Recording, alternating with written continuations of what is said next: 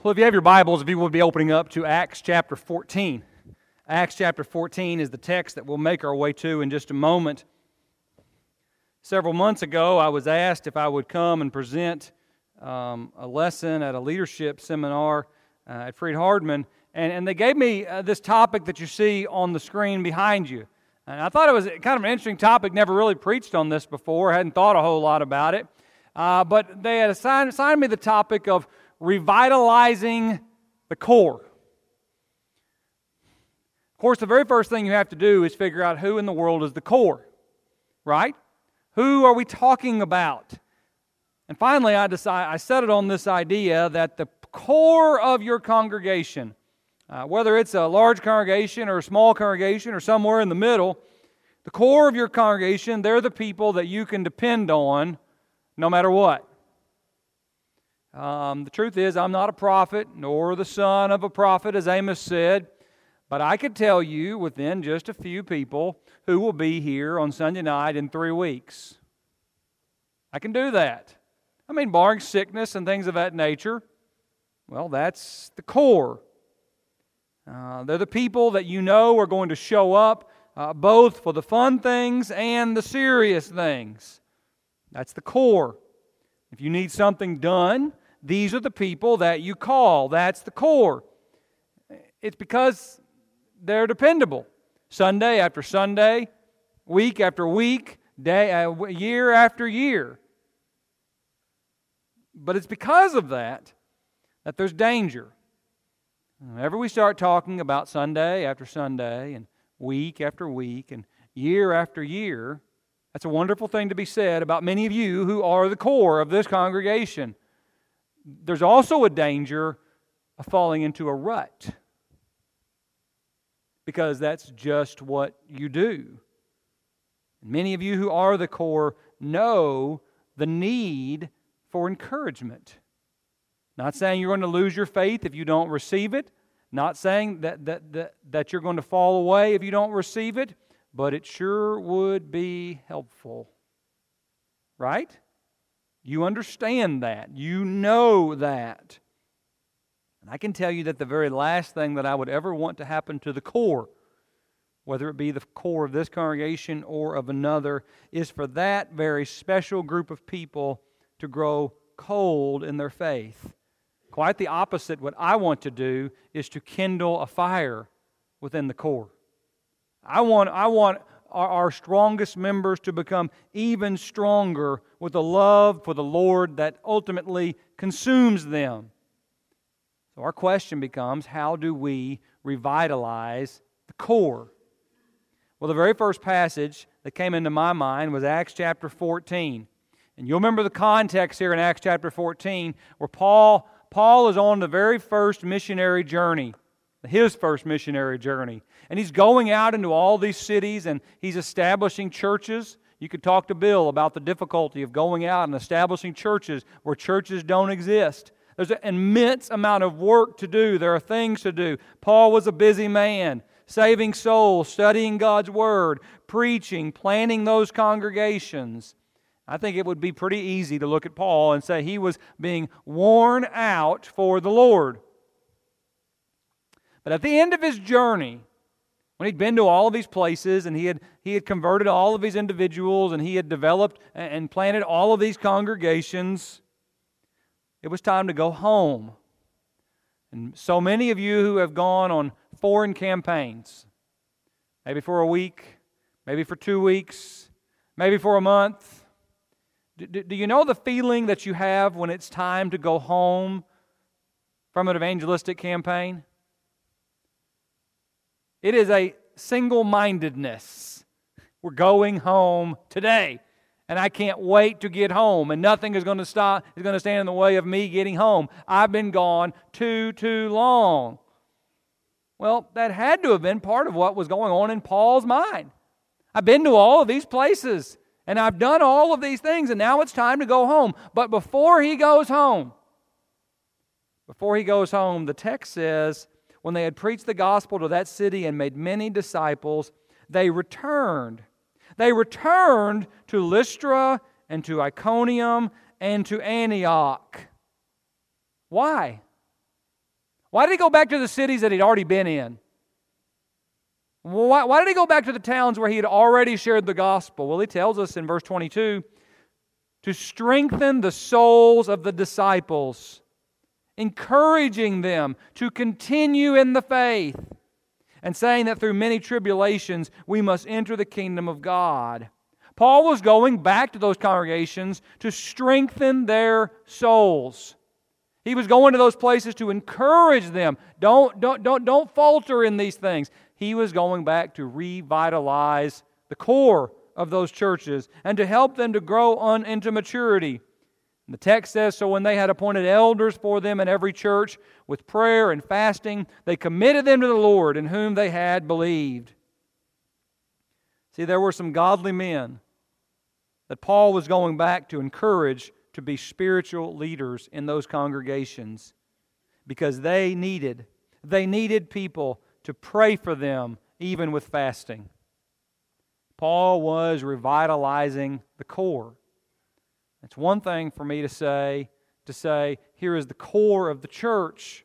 That's wonderful. If you're in the core, that's wonderful, right? I hope that you are. If you're not, I hope you want to be. Hope you would entertain that idea. But I want you to look around at people that you know good and well are in the core, and I want you to understand they need some encouragement. I need some encouragement. You need some encouragement. And that's what Paul spent time doing when he had much time to do other things. So, how do we go about doing that? Well, I'm going to give a series of suggestions this evening. While I'm not going to preach this whole lesson, we'll come back maybe next week We'll come back next week and, and fill in some of the blanks. Uh, your preacher was a little bit long this morning, so possible I'll give you guys a few minutes back tonight. Possible. That's no guarantee. Um, sometimes I write checks that my body can't cash, uh, so I'm trying not to do that. But I'm, I'm just going to give us a couple tonight. How do you revitalize the core? These are things that preachers can do, these are things that elders can do, these are things that any Christian can do. Are you ready? You can revitalize the core by giving love and not cynicism. By giving love and not being a cynic. Not being someone, well, when we think about what love is, we hit on this a little bit this morning.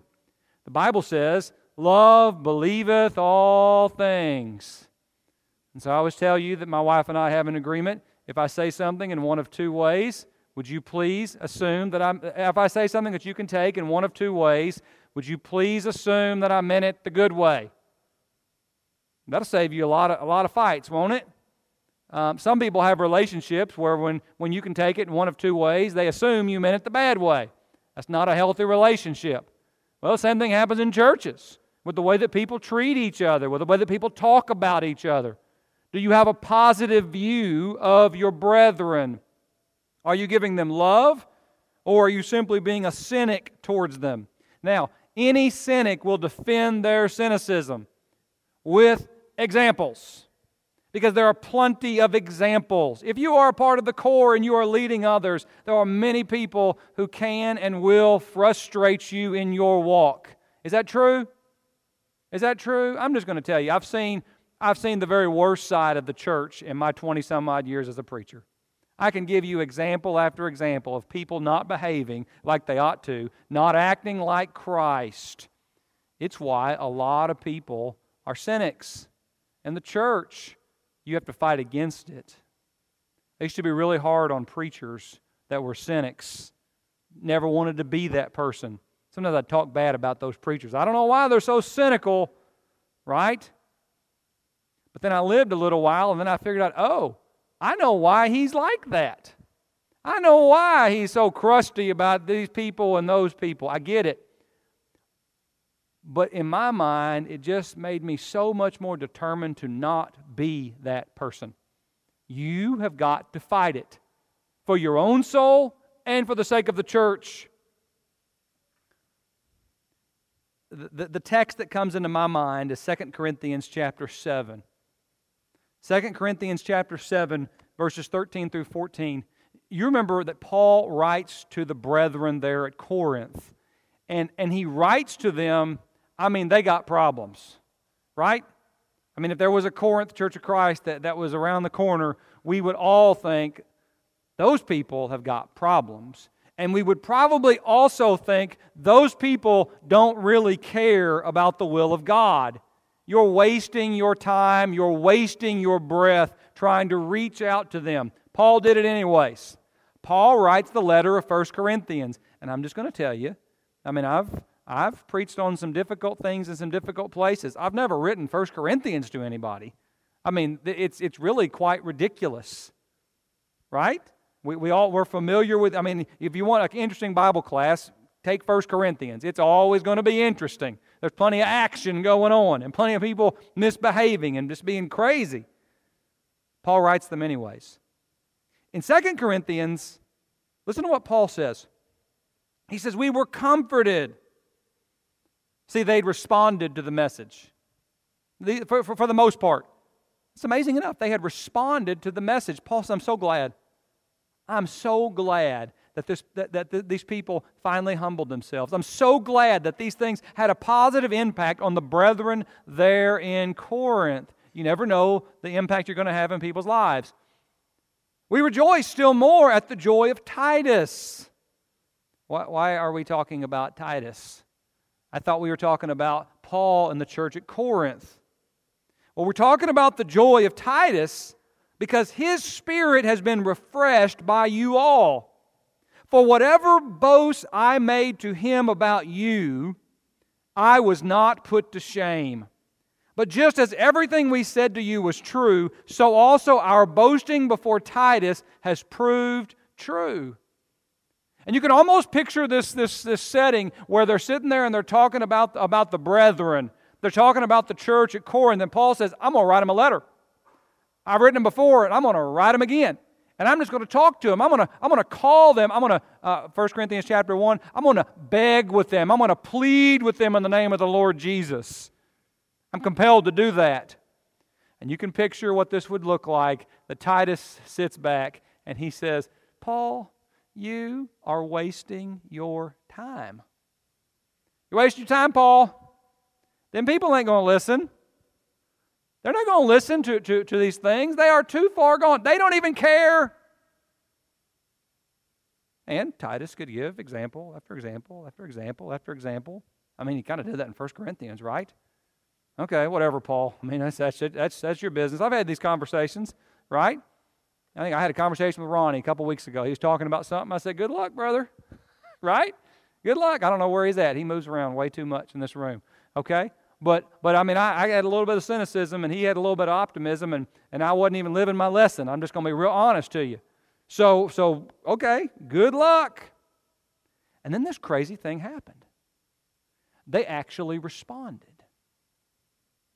they actually responded. And Paul is saying that didn't just have an effect on the brethren at Corinth, but all of a sudden Titus learned something. Titus, Titus had his soul refreshed because the Corinthians had responded. All of a sudden, this idea that nobody cares, by the way, that's a fleshly response, isn't it? There are lots of people who have said nobody cares. Elijah said, I'm the only one. Lord, I'm the only one left that cares anything about you. I'm the only one left that cares anything about your will and holiness. The Lord says, What are you talking about? There are thousands that haven't, haven't, haven't, haven't bowed their knee to Baal. Oh, well, yeah, I forgot about them. He just that cynicism was coming up in his soul, right? And his spirit was refreshed. Titus's spirit was refreshed. I just, I just love that example. And every time that I tend to get cynical, and I'll do that, I promise you I will, try to remind myself. Listen, I want, some, I want people to believe in me. You want people to believe in you? I'm going to preach this sermon, but you know, Santiago over there, he, don't, he ain't going to listen. Whatever. You know, I preached this before. He didn't, didn't make any changes, so I don't even know why. I'll, I'll preach it, and he'll ignore it, and that's going to be the way it is. How you feel about that comment, Santiago? Yeah, not good, right? And probably, I'm just going to tell you, if I have that attitude, you know what he's not going to do? Listen to me, right? He's not going to listen to me. If he makes that comment about me, I'm going to tell I'm going to shut it off. He's just up there self righteously talking about how good he is, how bad I am. He doesn't even think that I care. Well, I'm going to show him how much I don't care. I'm not saying it's right, I'm saying that's how people are. Okay? But you ever had people that believed in you? You ever had people that believed in you? I can still remember a letter of recommendation that I was given in the 11th grade from my high school English teacher. And she wrote about me as a leader, a leader that people listened to. The very first time in my life I'd ever heard anybody that I thought viewed me in that way. I just kind of in the corner, you know, nobody's listening to me. But all of a sudden I was like, yeah, yeah, that's what I am. I'm a leader. I think she, she, changed my life by writing that letter of recommendation. I don't even know if she knows that, but I but I'm here a lot a long year, a lot of years later, saying it's made an impact on my life. Uh, we we were in the midst of our high school Bible class. High schoolers had the privilege of teaching that class on spiritual disciplines, and one of the things we said our goal was was we were trying to develop a daily Bible reading habit. Okay, um, we had uh, mixed success, right? But I, I mean, we just did, and we're still we're still a work in progress. We're still trying to develop those things. But one of the things, and you can ask them that I would tell them, the reason we're talking about this, listen to me, guys. The reason I'm, I, we did that is because I believe in you, because I believe in what you can be, because I believe in, that there's potential there, and I believe that you have good hearts, that you really do want to be students of God's Word and, and disciples of Christ. I believe that. Now, I, I want to believe that, but I want to share that. So if we're going to revitalize the core, sometimes, sometimes we need to articulate those things. We need to say it. We need to say it to people. We need to say it about people. Oh, and I believe we need to expect it from them. People will let us down, but I want to continue to be disappointed when people let, let us down. I don't want to expect them to let, let us down. I hadn't been preaching very long, and uh, the former preacher's wife was sitting on the back pew and she was commenting she was commenting on the fact that I really thought that people were going to listen to the things we were talking I was thinking I was talking about. I think I was talking about church attendance or something like that. And I thought, well, yeah. I do think people are going to listen. I do think people are going to respond. I'll never forget it. She looked at me. She's a sweet lady, okay? But but she'd gone through a lot in her life, and she she just kind of looked at me and she said, "Well, you'll get over that." Well, that's kind of sad, right? The moment I get over it, I think I'm going to go sell insurance or something. I mean, we need to get out of the pulpit if that's if that's our mentality. We need love and not cynicism in order to revitalize the core. Secondly, secondly, we may only get through two of these. We need to challenge the body. We need to challenge the body. This is where leadership comes in. And everyone who is here is, a leader in some shape, form, or fashion. But most people, most people behave about as well as you expect them to behave. Teachers, is that true? You got a bunch of kids in your classroom, they're going to behave about as well as you expect them to behave. You have low expectations, you'll probably get low results. If you have high expectations, you're going to have a lot more of them meet those high results. It's not universal. I understand these things. But we as a people need to be challenged. We need to be challenged. When I was a, um, a student at Freed Hardeman, we attended the Henderson Church of Christ, and I will never forget. I mean, I was a numbers watcher um, on the board, and I, it was a big church. Never been a part of a church that big, and their numbers were really big on the board. And I remember that every year they would set their contribution a thousand dollars more than they had actually had as contribution the last year. And I thought, that's crazy. What in the world? A thousand dollars, and that was a lot uh, to back then. It was a really a lot to me back then. But you know, this funny thing happened. They met it. Every single year I was a student there. They met it. Now, what those elders were trying to do, listen, you can, th- th- there's, there's no end to the needs in this world, but they were trying to call the people to something better. They were trying to challenge the people to what they knew the people could do. We, we don't have any trouble with money in the church, okay? We got lots of money. We got lots of money. It's just in people's wallets. Right? That true? Shake your head up and down. Right? That, that, that, that's just the reality. Well, Paul does the same thing when he talks to the church at Corinth. 2 uh, Corinthians chapters 8 and chapter 9, Paul is saying, here's what we're going to do. We're going to take up a collection for our brethren in Judea money's an easy one for us to focus on because there's so many biblical examples of this. He said, We're going to take up a collection for our brethren in Judea. They didn't have to do that. Paul didn't have to be a part of that, but he was. It's one of those great themes of the New Testament, kind of ties things together. Uh, we, re- we read about it in Romans, we read about it in 1 Corinthians, we read about it in 2 Corinthians, uh, many different places. We're going we're gonna get together, and um, it's interesting how Paul will, will use the churches um, and play them against each other. Sometimes with lads, with lads to leaders, people will talk about they don't like the competition aspect of lads to leaders. And I know that could be a problem. I don't think it is, what I've seen in lads to leaders, but, but sometimes, I mean, I guess you could get carried away. You, you, you could become about winning instead of about growing. But I'm going to tell you, it's a really biblical principle to be challenged and motivated by your brethren. How do I know that? Well, I know that from 2 Corinthians chapter 8. Because Paul came, Paul wrote to, to the church, to the church at Corinth, and he said, he said, Let me tell you about those magnificent Macedonians. Let me tell you about how they have given out of their poverty because they first gave themselves to the Lord. Why in the world is he telling the church at Corinth about that? He's trying to motivate them. He's trying to motivate them. I do the same thing. We have speech practice, right? I mean, Jacob, I mean, you, you, you heard Tucker's speech today, right? Tucker, you heard Jacob's speech today, right? Okay, go home and work. You got work to do. Now, I don't care who wins first place if neither one of you win first place, but you're going to be better, you're going to be better speakers and preachers because of it, right? We understand that. He doesn't just say, I'm going to tell, I'm going to tell the Macedonians, uh, uh, uh, I'm going to tell the, the people at Corinth about Macedonia. Later in that chapter, he says, You guys got to get this together because do you know what I was telling the Macedonians? I've already told them about the church at Corinth and how the church at Corinth was doing these great things.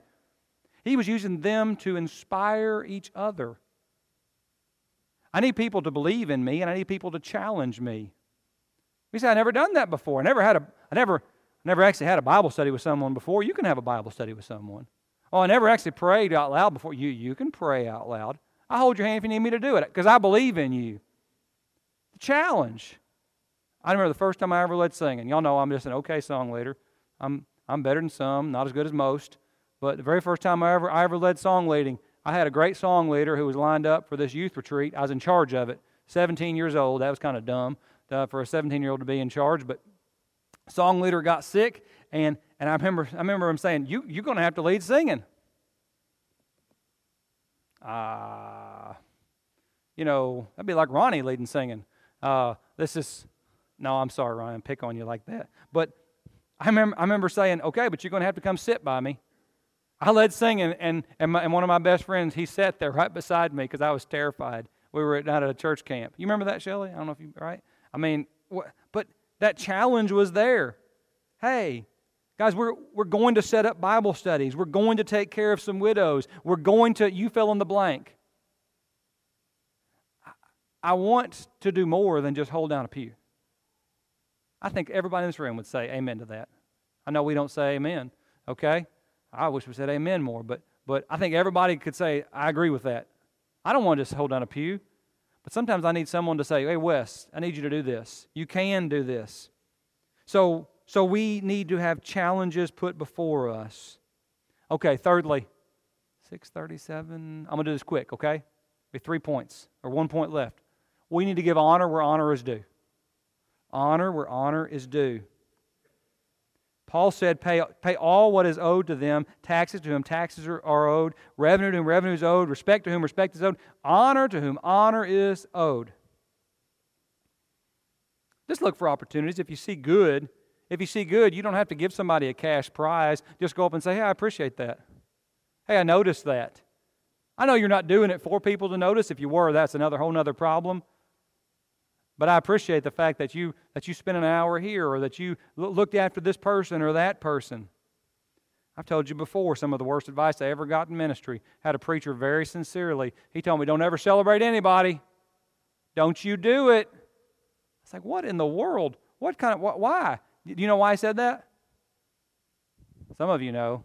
Because if you celebrate somebody, you're going to leave somebody out. Right? I can put a list of people. Thank you to all the people who helped with Yes Weekend. It'd be a long list, but I promise you, if I put the list in it, somebody'd get left out. Is that true? That's absolutely true. But But if I never celebrate anybody, I, I, I never encourage anybody. I never give honor where honor really is due. That's, I, that's what I like about our teacher appreciation. Listen, it'd be one thing if people were, were boastful about those things. You, you, you talk to people that we've honored, maybe our adult Bible class teacher or our children's Bible class teacher or our Barnabas Award winners. Here, here's what you're going to find. You, you look at their, their names are on the plaque in the wall. I think that's a good thing. They will tell you that's one of the most humbling things they've ever experienced. It's not about, it's not about puffing them up. It's just about saying, I'm acknowledging some good things. Look around.